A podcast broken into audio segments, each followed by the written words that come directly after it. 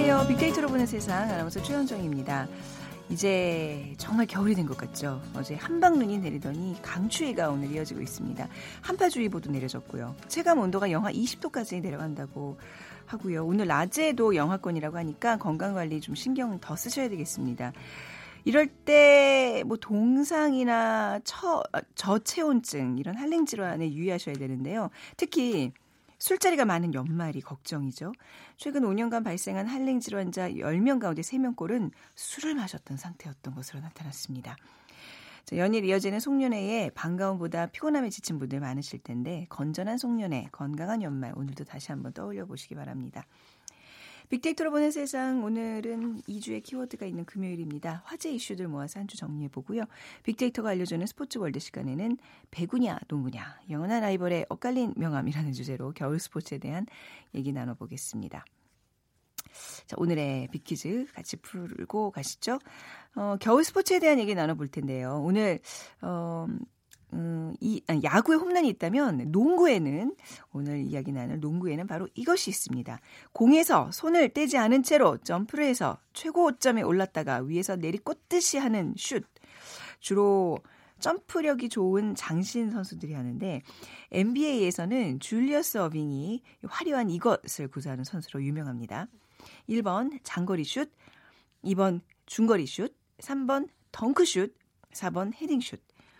자, 당첨되신 두 분께 커피와 도넛 모바일 쿠폰 드리겠습니다. 정답 아시는 분들은 휴대전화 문자메시지 지역번호 없이 샵 9730으로 보내주세요. 짧은 글 50원, 긴 글은 100원의 정보 이용료가 부과됩니다.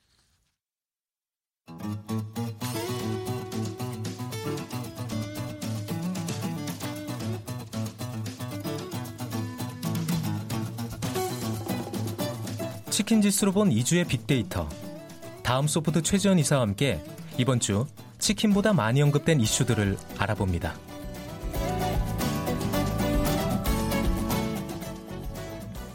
네, 다음 소프트 최지원 이사 나오셨습니다. 어서 오세요. 네, 안녕하세요. 네. 자, 금요일이 참 빨리 와요. 빨리 오죠. 네, 오늘 치킨 지수로 보는 2주의 키워드.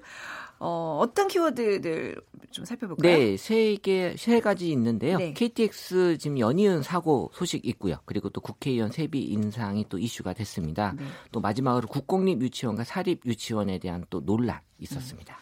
자, KTX 사고가 이슈예요. 여파가 큽니다. 네, 음. 지난 12월에 지금 몇 차례 이 KTX 사고 소식이 전해지면서 지금 이제 걱정들이 좀 올라오기 시작을 했는데 결국에 지난 8일이었죠. 어, 이제 탈선을 하는 대형 사고가 발생을 했, 했어요. 이 11월까지 보통 이제 KTX에 대한 얘기는 9천여 건 정도밖에 안 올라오거든요. 근데 이제 11월에 들어서면서 한 17,000, 18,000여 건 올라서다가 급기야 이제 12월 3주차에 한 3만 3천여 건 가까이 지금 관심도가 올라왔는데 사실 이번 사고도 한 28분 전에 정확히 감지가 됐지만 네. 사실 이 충분한 시간이 있음에도 불구하고 지금 사고가 발생이 됐거든요. 음.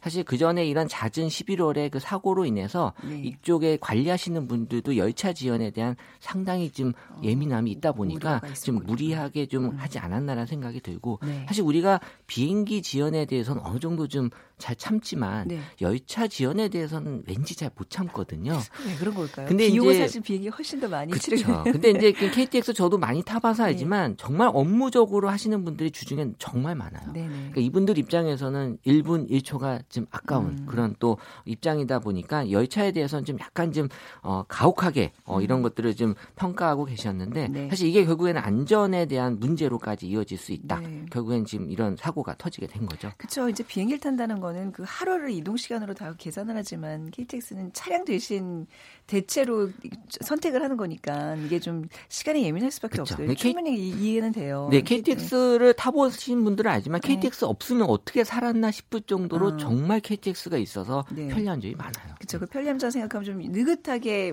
또 지연이나 이런 거에 대해서 이해해줘야 되는데 그렇죠. 아무튼 이 연이은 KTX 사고에 대한 반응이 뭐 그렇다고 마냥 좋은 건 아니잖아요. 그렇죠. 네. 이 사고 전에는 뭐 빠르다, 쾌적하다, 뭐 의외로 저렴하다, 또 가깝다라는 네. 그런 표현이 있었는데 11월 접어들면서 이제 불편하다, 문제 있다, 안전에 대한 얘기까지 나왔고요. 음. 하지만 이제 사고가 난 이후에는 안전에 대한 얘기가 가장 먼저 올라왔고 네. 책임을 묻다라는 표현도 나타나기 시작을 했는데 결국에는 사실 안전에 대한 것들을 최우선시 해야 되는데 어, 너무 우리가 그 부분을 좀 간과했기 때문에 음. 어, 이런 사고까지 이어지지 않았나라고 볼 수 있는 거죠. 이번에 그 사고가 생기면서 네. 사람들이 궁금해해서 올리는 글 중에 왜 열차에는 안전벨트가 없나요라는 게 있어요. 근데 어, 전 세계 네. 고속 열차에는 다 안전벨트가 없습니다. 왜 그런 거예요? 왜냐하면 이제 네. 두 가지 이유가 있는데 네. 안전벨트를 하는 이유는 자동차나 버스에서 이 급제동 시에 안전을 이 보호해주기 위해서인데 사실 열차는 급제동을 할 일이 없어요. 음. 열차는 급제동도 안 돼요. 음. 쫙 미끄러지거든요. 네. 그래서 일단 안전벨트가 필요 없고 그리고 이제 사고가 났을 경우에 이 열차가 보통은 이제 사람이 튕겨져 나가는 걸 막기 위해서 안전벨트를 매는데 네. 열차 사고는 사람이 튕겨져 나가지 않아요. 어. 그 안에서 이제 찌그러져서 이제 그 아, 그 안에 그렇죠. 네, 갇혀버리는데 네, 네, 이게 오히려 안전벨트를 했을 경우에 구조에 그렇죠. 어려움이 있다. 네. 그래서 이제 미국에서 여러 번 아, 실험을 그런, 했는데, 예, 그래서 열차에 대해서는 안전벨트를 하나 안 하나 똑같다. 오히려 어. 안 하는 게 나을 수 있다. 버스는요? 버스도 안전벨트 버스는 버스는 고속버스는 있지만, 예, 그렇죠. 이제 버스는 이제 튕겨 나갈 수 있어요. 뭐 그러니까 더, 필요하잖아요. 그래서 더 이상 깊이 묻지 마세요. 제가 거기까지 네, 거기까지 알고 있습니다. 지금 표정 읽었습니다. 뭐 죄송합니다. 빅데이터가 거기까지만 알려드리면 돼요. 노려보시면서 네. 네. 저기 사고 원인에 대한 또 여론은 어떤가요? 어떤 어, 사실 뭐 정확하게 SNS에서도 지금 표현하는데 인력에 대한 얘기. 사실 지금 인력이 감축이 되면서 이 사고를 초래했다라고도 많이들 인식을 하고 있고요. 그리고 2위는 이제 민영화. 그러니까 사실 민영화에 대한 어떤 어, 다른 나라도 민영화되면서 사고가 많아지기 시작을 했거든요. 이런 부분에 대한 언급 그리고 이제 낙하산 인사라든지 또 승무원 문제. 네. 사실 승무원 같은 경우에는 승무원이 이 대피 명령 권한이 없다고 합니다. 음. 그래서 사고가 나도 열차 팀장이 허락을 받아야 승무원이 대피를 해줄 수 있는데 이번에도 그래서 10분 가까운 시간이 지나야지 승무원이 승객을 대피시킬 수 있었던 게그 네. 전에 괜히 승무원이 나섰다가 문제가 됐을 경우에 승무원이 또 법 법적인 책임을 지을 수 음. 있거든요. 그러니까 이런 것들이 좀 개선돼야 될 부분들이 이제 사고가 난 다음에 나타나고 있다라는 게 좀 아쉬움이 있는 거죠. 그렇네요. 네. 또 다른 어떤 원인에 대해서는 어떤 얘기들을 꼭 어, 여전히 지금 네. 우리가 안전 불감증 사실 네. 빨리 빨리 해야 된다라는 그런 인식이 네. 지금 이런 사고로까지 이어지고 있는데 사실 일본의 그 신간센 열차 같은 경우에는 음, 네. 50여 년이 지났지만 인명사고가 단한 건도 그랬다면서요. 예. 근데 네. 사실 뭐 일본이 그래도 재난재해 쪽으로는 매뉴얼이 그래도 잘 돼 있는 음. 편이잖아요. 네. 저는 뭐 일본이 좋다는 게 아니라 잘돼 있는 것들은 우리가 좀 가서 확인 좀 하고 우리도 적용할 건 적용할 필요가 있지 않을까 네, 생각이 드는 거기 거죠. 이제 뭐 자꾸 이제 일본과 비교하는 뉴스들이 많이 나오는데 보니까 상당한 적자예요. 근데 안전에 엄청난 투자를 계속하고 있는 그렇죠? 네. 저는 개인적으로 KTX 요금이 좀 너무 저렴하다라는 생각이 좀 들긴 했어요. 이게, 이게 뭐 수익 구조를 뭐 이렇게 뭐 수익을 내려고 사, 벌이는 사업이 아니잖아요. 그러니까 이제 금액을 정해놓고 거기에 맞춰서 또 네. 승무원들 수 줄이고 안전 요원 줄이고 하다 보니까 네. 이런 문제도 좀 어느 정도 요인이 된 것 같긴 음. 한데 안전을 먼저 맞춰놓고 그렇죠. 그리고 금액을 이제 음. 맞추는 게 맞지 않나라는 생각이 드는 거죠. 그렇네요. 아무튼 이번 사고를 계기로 좀 많은 개선책들이 마련되기를 바라고요. 두 번째 키워드 넘어가 보겠습니다. 사실 얼마 전에 그 국회의원 세비 기습 통과됐다고 네. 언제였죠? 월요일에 아마 네네. 전민기 팀장이랑 씩씩거리면서 방송했던 기억이 있는데 이거 계속 이슈가 되고 있어요. 근데 이제 여전히 이제 의견이 분분한 게 네. 이게 지금 뭐 2천만 원 인상이 된 게 뭐 사실 이게 이게 계산하기에 따라서는 1.4%만 음. 오른 거다. 근데 네. 이것저것 따져보니 그 2천만 원이어서 네. 뭐14% 가까이 올랐다. 이런 어떤 계산 방식에 따라서 지금 달리 나오곤 있는데 어쨌든 중요한 거는 국민이 받아들이기에는 지금 이건 아니다라는 생각들을 하시는 거죠. 국민청원 게시판에 이미 관련된 청원만 200건이 넘게 올라와 있고요. 그리고 이제 20만 어, 동의를 넘는 청원도 이제 나타나면서 네. 전반적으로 여론에서는 어, 이 국회의원 세비 인상에 대한 음. 반대 여론이 높아요. 네. 하필 또 이제 금요일에 그 가장 그 뭐 이슈가 좀 묻히는 그 날이 금요일 오후잖아요. 의도가 좀 있어서. 약간 그, 보였죠. 그 의도 때문에 예. 좀 사람들이 도 분개한 건데 또 게다가 셀프 인상 어떻게 스스로의 그 임금을 이렇게 인상해 버리냐 이제 이런 거에 대한 비판이 큰 거 아닌가요? 사실 뭐 일을 정말 잘 한다고 했을 때는 네. 물론 잘하는 국회의원도 있고 좀 못하는 국회의원도 있겠죠. 네. 근데 전반적으로는 좀 못하는 국회의원이 많다라고 인식을 하기 때문에 네. 일을 하지 않는데 왜 돈을 받냐라는 그런 인식이 이 인상에 충분히 지금 어, 불만 요인이 되고 있고요. 네. 그러면서 인상에 대해서는 삭감하다, 터무니없다, 높다, 뭐 원성, 비판, 반대하다. 네. 뭐 89%의 그 부정 감성이 네. 나타나고 있는데 어 사실 저는 뭐 저도 좀 논의는 해봤는데 누구랑 논의를 하셨어요? 아, 국회의원 출신 분하고 어, 논의 예, 해봤는데 예, 예, 예, 어 사실 민간에서는 그 인센티브라는 제도를 어떻게 운영하냐면 음. 그 직급별로 딱 총액을 한정해 놓고 그 안에서 등급을 나눠서 네. A 등급은 이만큼 가져가고 B 등급 이렇게 해서 국회의원도 인상분을 딱 통액 총액을 정해서 음. 잘하는 분은 많이 가져가고 그래요, 그래야 돼요. 못하는 분은 적게 가져가고 네. 해야 되는데 그런 시도들이 그 전에도 여러 번 있었다고 하더라고요. 음. 근데 그래도 거기에 대한 부작용은 경우는 분명히 있대. 누구한테 몰아주기 식으로도 충분히 만들어낼 수도 있다고 아, 하더라고요. 네 그러니까 이 뭐 이, 이 국회의원이 갖고 있는 이제 여러 가지 그 책임들이 있기 때문에 그런 것들이 아직은 효과가 좀 나타나기 어렵지 않나. 아, 근데 그런 국회의원들의 성과를 아주 객관적인 수치화를 시켜서 거기에 맞는 성과급으로 인센티브로 계속 준다면 뭐 반대할 사람들은 없는데 이제 그 객관적인 수치화가 어렵다는 어렵죠. 거죠. 또 뭐 평가 조직을 만들자라는 얘기도 있는데 그 평가 조직에서 또 어떻게 평가할 것이냐는 예. 또 의견이 분분할 수 있는 거죠. 그것도 운영하는데 국가 예산이 또 많이 맞아요. 이래저래 어쨌든 어, 잘하면 문제가 없는 네. 건데 잘 못하게 보이기 때문에 문제가 네. 되는 것 같아요. 아유, 국회의원 세비에 대한 국민적 관심 이렇게 큰 이유 어떻게 빅데이터로 그러니까 분석되고 있을까요? 국민들은 네. 국회의원은 그래도 특혜를 받지 않냐라는 인식을 음. 여전히 갖고 있어요. 네. 그래서 그러다 보니까는 이 세비 인상도 아니 그 특혜 아니냐 자기네들의 그 특권을 이용해서 이렇게 셀프 인상하는 거다라고 받아들이고 있고요. 네. 또 여전히 일하지 않는다, 아깝다, 뭐 포퓰리즘, 뭐 비싸다라는 그런 표현들이 음. 어쨌든 국회의원에 대한 어떤 그 긍부정을 분석을 해보면 지금 긍정이 27%, 부정이 73%. 네. 요거를 좀 다르게 해석하면 국회의원 100명이 있다면 27명 일 잘하시고 73명 일 못하시고 음. 그렇게로 이제 어, 확대 해석은 할 수 있지만 네. 어쨌든 중요한 건 일 잘하시는 분들도 분명히 있다라는 음. 거죠. 이분들이 네. 더 잘할 수 있게 도와주는 게 맞지 않나. 네. 들어요.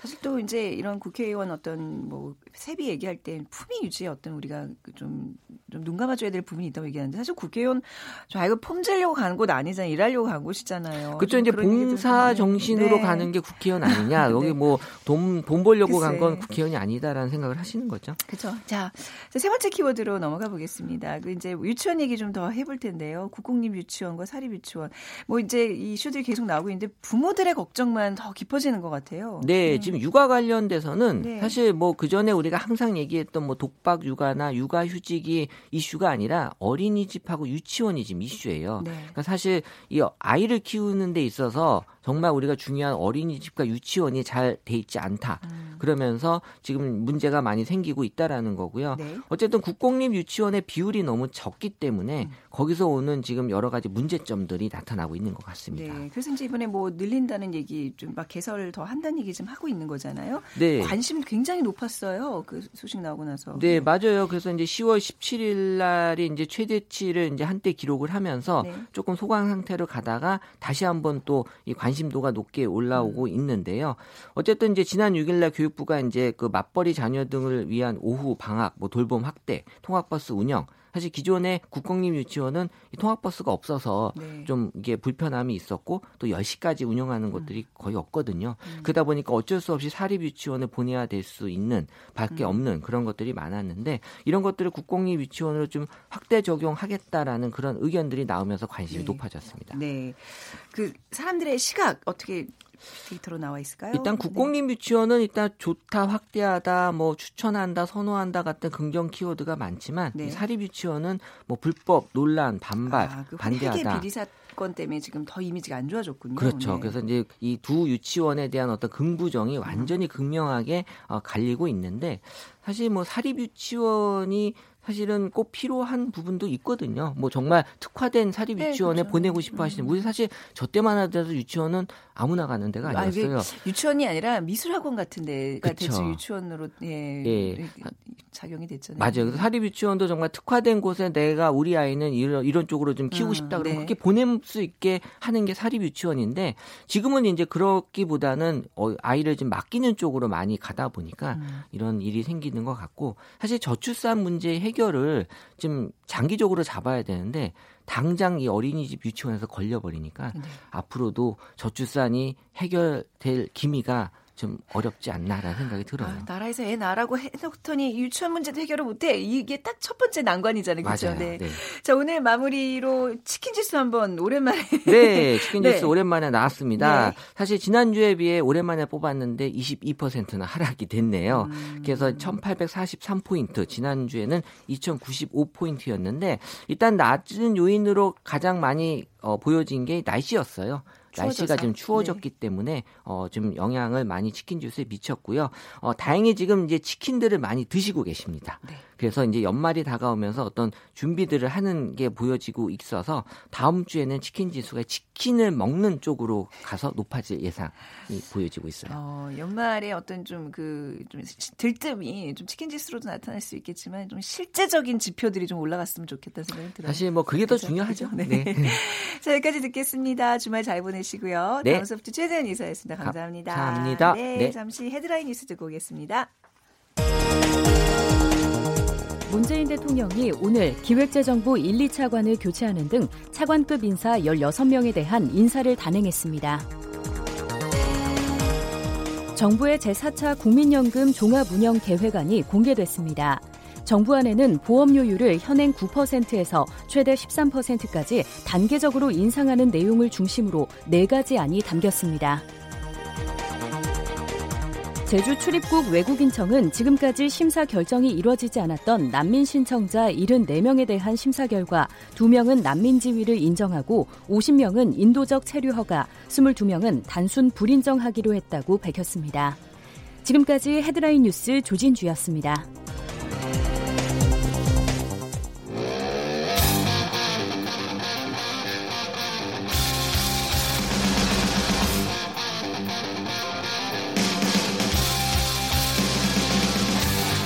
빅데이터로 알아보는 스포츠 월드 KBS 스포츠국 정충희 기자와 함께합니다. KBS 스포츠국의 정충희 기자 나오셨습니다. 어서 오세요. 네, 안녕하십니까. 빅퀴즈 부탁드립니다. 오늘 농구 얘기 할 텐데요. 농구의 사실 꽃이라고 볼 수 있죠.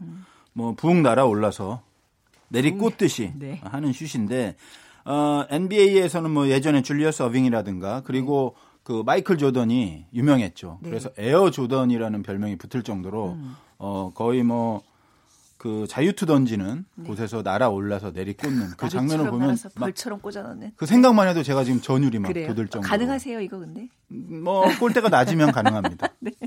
초등학교 골대 가능합니다. 아, 예.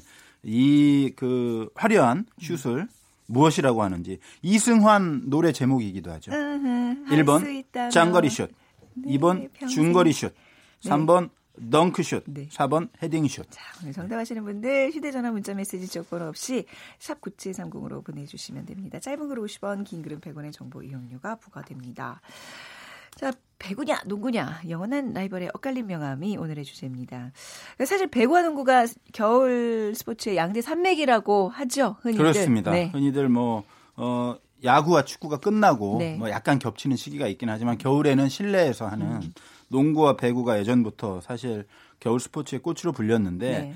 전에는 제가 기억하기로도 정말 인기가 대단했어요. 그러니까 대단하죠. 농구 대잔치, 뭐 네. 전보 시리즈 이런 농구는 그렇게 불렸었고 배구도 백구의 대제전, 슈퍼리그, 막 해서 농구 같은 경우에는 현대, 기아, 뭐 삼성 그리고 이제 대학 팀들까지 연대, 네. 고대, 중앙대 이런 팀들까지 막 잘하던 시절도 있었고 그래서 그 연대가 또 제가 기억하기로는 서장훈 뭐 이런 선수들이 네, 있을 네. 때 정말 잘해가지고 네. 인기가 많았던 기억도 있고 그 배구 같은 경우에도 슈퍼리그 하면 뭐 경기장이 진짜 가득 찰 정도였고 예전에 장윤창 뭐 이런 선수부터 음. 네. 시작해서 정말 많았길 추억의 그 스타들이 추억이죠, 다. 정말 아.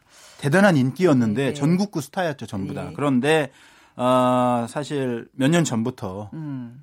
두 종목의 인기가 사실 예전만 못하고 그게 어떤 좀 스타 플레이어들의 그런 오빠 부대를 끌고 다닐 수 있는 그런 스타들이 좀 덜 상당히 크죠. 어, 그 어, 점이 네. 상당히 예. 크고요. 음. 그래서 이 배구와 농구가 인기가 많이 하락하면서 네. 뭐 두 종목을 좋아하던 그런 올드 팬들도 네. 아 요즘 농구와 배구가 왜 이러지 그러면서 마음 그래요? 아파하는 분들도 어, 많았는데 네. 요즘에 이제 보면 네.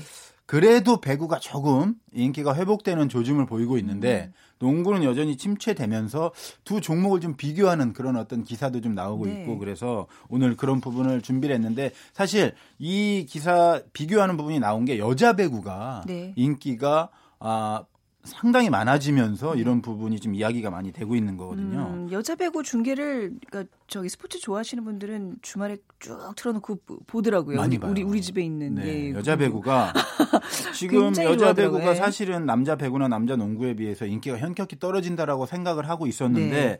데이터를 보니까 음.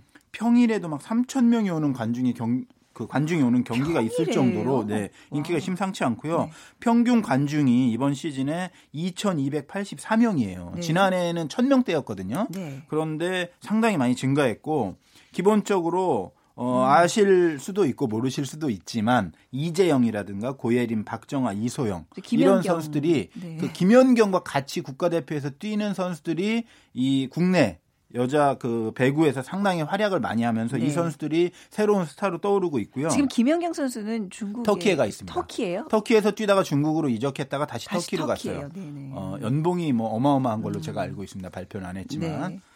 어찌 됐든 건 뭐 갑자기 또 샜네요. 그래서 네, 네. 여자 배구 그 빅데이터만 봐도 어 폭등, 뭐 인기 폭등한다는 어. 얘기죠. 아기자기하다, 다양하다, 재미있다 이런 네. 긍정적인 그 감성이 대부분이고 좀 전에 제가 2,284명이 평균 관중이라고 했잖아요. 이것이 남자보다 많습니다. 아 그래요. 네. 네. 그 정도로 지금 아 근데 그냥 상식적으로 많아요. 배구라는 게 농구는 확실히 그게 이제 남자 농구가 조금 더 파워풀하고 골도 많이 넣고 그 그렇죠. 렇긴 한데 배구는 좀 다른가 보죠. 여자 농구가 인기 배구도 있는 이유가 배구도 네. 그 남자가 훨씬 시원시원하고 음. 강타를 보는 재미는 있는데 여자부 경기 같은 경우에는 정말 아기자기하고 또 아기자기하다. 랠리를 보는 묘미가 있어요. 랠리요. 남자는 한 번 세게 에이스가 때리면 네. 거의 뭐 블로킹을 완전히 맞거나 코트에 내리 꽂히거나 음. 쉽게 쉽게 결판이 나요. 근데 여자분은 아무래도 때리는 강도가 네. 남자보다는 약하기 때문에 랠리가 많이 되거든요. 어. 그래서 어, 어, 어, 어, 이렇게 그쵸 그쵸. 네, 그런 어. 재미가 있어요. 어, 그럼 경기 시간도 좀 더 긴가요? 조금 많다면? 길죠. 어. 네, 조금 길어요. 그 배구의 인기가 높아지면서 희비가 엇갈리고 있다고요? 그러니까 여자 배구 인기가 네. 높아지면서 이제 좀 전에 말씀드린 네. 것처럼 농구와 이제 비교가 많이 좀 되는데 네. 일단 흥행의 척도 중에 하나가 이제 시청률이거든요. 지금 음. 다 케이블 그 스포츠 전문 채널을 통해서 중계 방송이 되고 있는데 네. 남자 배구 시청률 평균 시청률이 0.99%. 그러니까 1%에 육박하고 1% 넘는 경기가 상당히 많아요. 네. 케이블 시청률로 보면 상당히 높은 수치입니다. 음, 이 수치가 네. 0.99. 남자 농구가 0.2예요. 아, 그러니까 상당한 차이- 차이가 나고 차이가 나네. 네. 여자 배구가 0.8 정도 되거든요. 네. 뭐 남자 농구보다도 훨씬 높고 여자 농구는 0.16. 그러니까 음. 시청률로만 일단 놓고 보면 네. 상당히 많은 차이가 나요. 평균 관중은 뭐 남자 배구, 남자 농구, 여자 배구 다 2천 명대인데 이런 시청률에서는 워낙 차이가 많이 나다 보니까 네. 어, 인기도가 많이 차이가 나는구나라는 그런 어. 어떤 주장을 또 배구 쪽에서는 많이 하고 있죠. 이런 희비를 보면서 성공 요인과 또 이제 그 인기 하락 요인들 좀 분석해 볼 필요가 네. 있는 것 같아요. 우선 배구는 왜 잘 되고 있는 겁니까? 배구가 네. 일단 구조적으로 조금 유리하다는 주장도 있어요. 왜냐하면 김연경과 같은 어떤 월드스타가 있기 때문에 관심도가 좀 높다. 그리고 특히 여자 배구 같은 경우에는 국제 경쟁력이 상당히 강합니다. 네. 런던 올림픽에서도 4강이 들었었고 뭐 세계적인 강호라고 할 수 있는 미국, 브라질 이런 나라들과도 거의 대등한 경기를 음. 네. 할 정도의 경기력이 있기 때문에 기본적인 어떤 기초가 깔려 있고 또 하나는 전략을 잘 짰어요. 음. 제가 분석하기로는 어, 틈새 시장 전략이 하나 있었고 네. 또 남녀 경기를 전략적으로 배치한 전략이 있었어요. 그래서 여자 배구가 원래 지난 시즌까지 오후 5시에 했거든요. 애매한 시간이잖아요. 남자 하기 전에 마치 그냥 음. 그죠. 어, 오픈 경기처럼 네, 했었는데 네. 여자부도 7시로 옮겼어요. 그리고 어떻게 했냐? 수요일에 있는 남자부 경기를 다 없애버리고 네. 여자부 경기만 합니다. 수요일에는 주말에는 다 하고요. 네. 그리고 그 수요일에 하던 남자부 경기를 스포츠가 거의 없는 월요일로 갔어요. 그러니까 월요일은 남자 잘 농구도. 없고 네, 네. 뭐 야구도 안 하고 축구도 안 하는 날이에요. 네. 틈새 시장을 파고든 거죠. 어. 그랬는데 둘 다 윈윈하는. 그런 아, 결과가 나왔어요. 네. 그러니까 여자부 같은 경우에 오히려. 관중과 시청률이 다 올라갔고 네. 미디어 관심도 증가했고요. 또 배구는 중소도시를 공략을 잘해요. 음. 그러니까 화성, 김천, 안산, 천안, 수원 이런 그 중소도시를 공략을 해서 사실 대도시는 관심도 사람들의 관심도가 많이 분산되는 경향이 있어요. 근데 네. 작은 도시들은 어떤 큰 이벤트를 하면 그 이벤트에 집중하는 음. 경향이 나타나거든요. 그래서 그런 것들을 전략적으로 구사를 잘했고 특히 현대캐피탈 남자부 같은 경우에는 천안 이 연고지인데 거기다가 음. 숙소도 짓고 훈련장도 짓고 모든 활동을 거기서 합니다. 네. 그런데 이제 그 비교를 해보면 농구 같은 경우에는 만약에 이제 부산에 KT가 있잖아요. 뭐 창원에 LG가 있고 그런데 훈련장 이런 게 다 수도권이에요. 음. 그러니까 가서 경기만 하고 올라오는 겁니다. 그래서 제가 어떤 댓글을 봤는데 네. 아니 농구 선수들이 와서 경기만 하고 가면 글쎄. 만약에 부산이라고 치면 이 선수들이. 부산 서면을 알까? 네. 우리와 접촉이 없는데 네. 그러면 우리 팀이라고 생각하기가 쉽지 않은 거죠. 음. 그런데 천안 현대캐피탈은 모든 게 다 거기 있고 활동도 거기서 네. 하니까 아 우리 팀이다라는 인식이 확고히 잡혀서 평균 좀 관중도 교류가 1위고요. 있어야 되겠군요. 현대캐피탈이 음. 시청률도 평균이 무려 1.18%예요. 네. 야구도 1% 넘기 힘들어요. 아 그래요? 네. 그런데 오. 이 현대캐피탈은 1.18%니까 이 지역 연고 마케팅이 얼마나 중요한가를 알 수가 있는 거죠. 음. 그러니까 이제 시간대를 잘 배치했고 지역 연고 같은 전략을 잘 썼- 썼다. 근데 농구도 경기 시간을 좀 늦추지 않았나요? 농구는 최근에? 7시에서 7시 예. 반으로 늦춘 겁니다. 네. 그런데 이 부분에 대해서는 처음에 어, 시도할 때도 논란이 많았어요. 과연 7시 반으로 옮기면 음. 네. 어, 퇴근한 직장인들이 많이 올 수 있느냐? 좀 더 낫죠 7시보다. 아, 그렇다라고. 추측은 하지만 네. 사실 이런 걸 옮길 때는 치밀하게 시뮬레이션을 해봐야 됩니다. 그리고 어떤 층이 농구에 관심이 있고 어떤 사람들이 7시에 할 경우 7시 반에 할 경우 8시에 할 경우 음. 여러 가지 변수를 고려해야 되고 7시와 7시 반이 과연 큰 차이가 있겠느냐. 네. 그럼 저는 사실 개인적으로 어차피 옮길 거면 8시로 옮기는 게 어떠냐는 음. 이야기도 한번 하긴 했었어요. 그런데 네. 검증은 안 된 거죠. 하지만 어찌 됐든 그 직장인들의 어떤 패턴이나 이런 걸 보면 7시나 7시 반이 큰 차이가 있을까? 음. 그리고 그런데 어찌 됐든 관중이 늘 거라고 그 기대하고 옮겼는데 오히려 4.2%가 줄었고요. 아, 줄었어요. 네. 그리고 배구가 다 7시에 중계 방송을 시작하잖아요. 그런데 7시 반에 하면 선점 효과라는 게 있잖아요. 저쪽은 우리. 드라마 같은 경우에도 네. 1분이라도 먼저 하려고 하잖아요. 그래서. 그런 것도 음. 있지. 왜냐하면 음. 스포츠를 또 난 배구만 좋아해, 난 농구만 좋아해라는 분들도 계시지만 스포츠를 전반적으로 음. 또 좋아하고 그런 분들도 있잖아요. 그러면 그런 분들을 뺏길 뺏긴 것은 아니냐 네. 하는 어떤 분석도 지금 나오고 있어요. 그렇군요. 그 30분은 그 별 차이 아닌 것 같은데 거의 4.2%가 증명은 뭐 안 된 거지만 어찌됐든 그런 분석도 어, 지금 와. 나올 수 있는 상황입니다. 그 남자 농구의 좀 더 그 문제점 구체적으로 어떤 걸 짚어볼 수 쉽게? 얘기하면 이전부터 그런 얘기 많았어요. 외국인 의존도가 너무 심하다. 그러니까, 네. 그래서 국내 스타의 탄생을 막고 음. 경기 자체가 네. 하여튼 결정적인 상황이나 경기 막판이 되면 그 선수들한테 줍니다. 네. 그래서 그 선수가 1대1로 하거나 뭐 치고 들어가다 패스해 주거나 음. 그런 건데 그 외국인 의존도를 제가 뽑아 보니까 어, DB, LG 이런 팀들은 뭐 50%가 넘고요. 음. 외국인 선수는 두 명이고 네. 1사쿼터에는 한 명씩밖에 못 뛰어요. 그런데도 불구하고 전체 평균이 45%고요. 모비스 같은 경우에는 47%인데 사실은 음. 이쪽은 라거나 선수가 귀화했잖아요. 근데 이 선수가 엄청난 사실 외국인 선수인데 네. 그런 것까지 다 합치면 거의 50% 이상이라고 볼 수 있고 그래서 전자랜드의 유도훈 감독이 이틀 전에 음. 작전 타임 한 것이 되게 화제가 됐어요. 왜요? 이제 4점 쥐고 있고 연장인데 예. 뭐라고 했냐면 제가 약간 성대모사는 아, 아니지만 네, 해보세요. 야 국내 선수들 아. 니들은 선수 아니야? 뭐 하는 거야? 그러면서 뭐라고 했냐면 아. 떡 싸세요만 하고 있을 거야? 이렇게 어. 했어요. 떡 싸세요가 뭔지 아세요? 몰라요. 네, 그냥. 국내 선수가 공을 머리 네. 위로 들고 마치 떡 네. 장수가 떡을 이인 것처럼 외국인 선수만 찾는 모양을 빗댄 거예요. 어떻게? 니들은 떡 파는 떡 장수냐? 야, 그 그런 이야기를 할 정도로 네. 외국인 의존도가 너무 심하다 그래서 아, 네. 외국인 의존도를 네. 줄여야 된다. 네. 배구 같은 경우에는 네. 훨씬 의존도가 낮거든요. 그래서 그렇군요. 그런 부분들도 구조적으로 음. 전략적으로 생각을 해봐야 되는 시점입니다. 네, 잘 되는 집안의 성공 요인 또 잘 안 되는 집의 실패 요인들을 좀 오늘 이렇게 살펴봤는데요. 네, 이게 재밌네요. 네, 시간이 없어서 여기서 마무리하도록 하겠습니다. KBS 스포츠국의 정충희 기자였습니다. 감사합니다. 고맙습니다. 자, 오늘 빅퀴즈 정답은 덩크슛입니다. 2584님, 키 작은 사람들이 제일 부러워하는 부분입니다. 4506님, 어, 덩크슛, 아, 노래 얘기하시는군요. 네. 우리 두 분께 아무튼 커피와 도넛 모바일 쿠폰 드리면서 오늘의 시간 마무리하겠습니다. 자, 다음 주 월요일에 다시 인사드리죠. 지금까지 아나운서 최현정이었습니다. 감사합니다.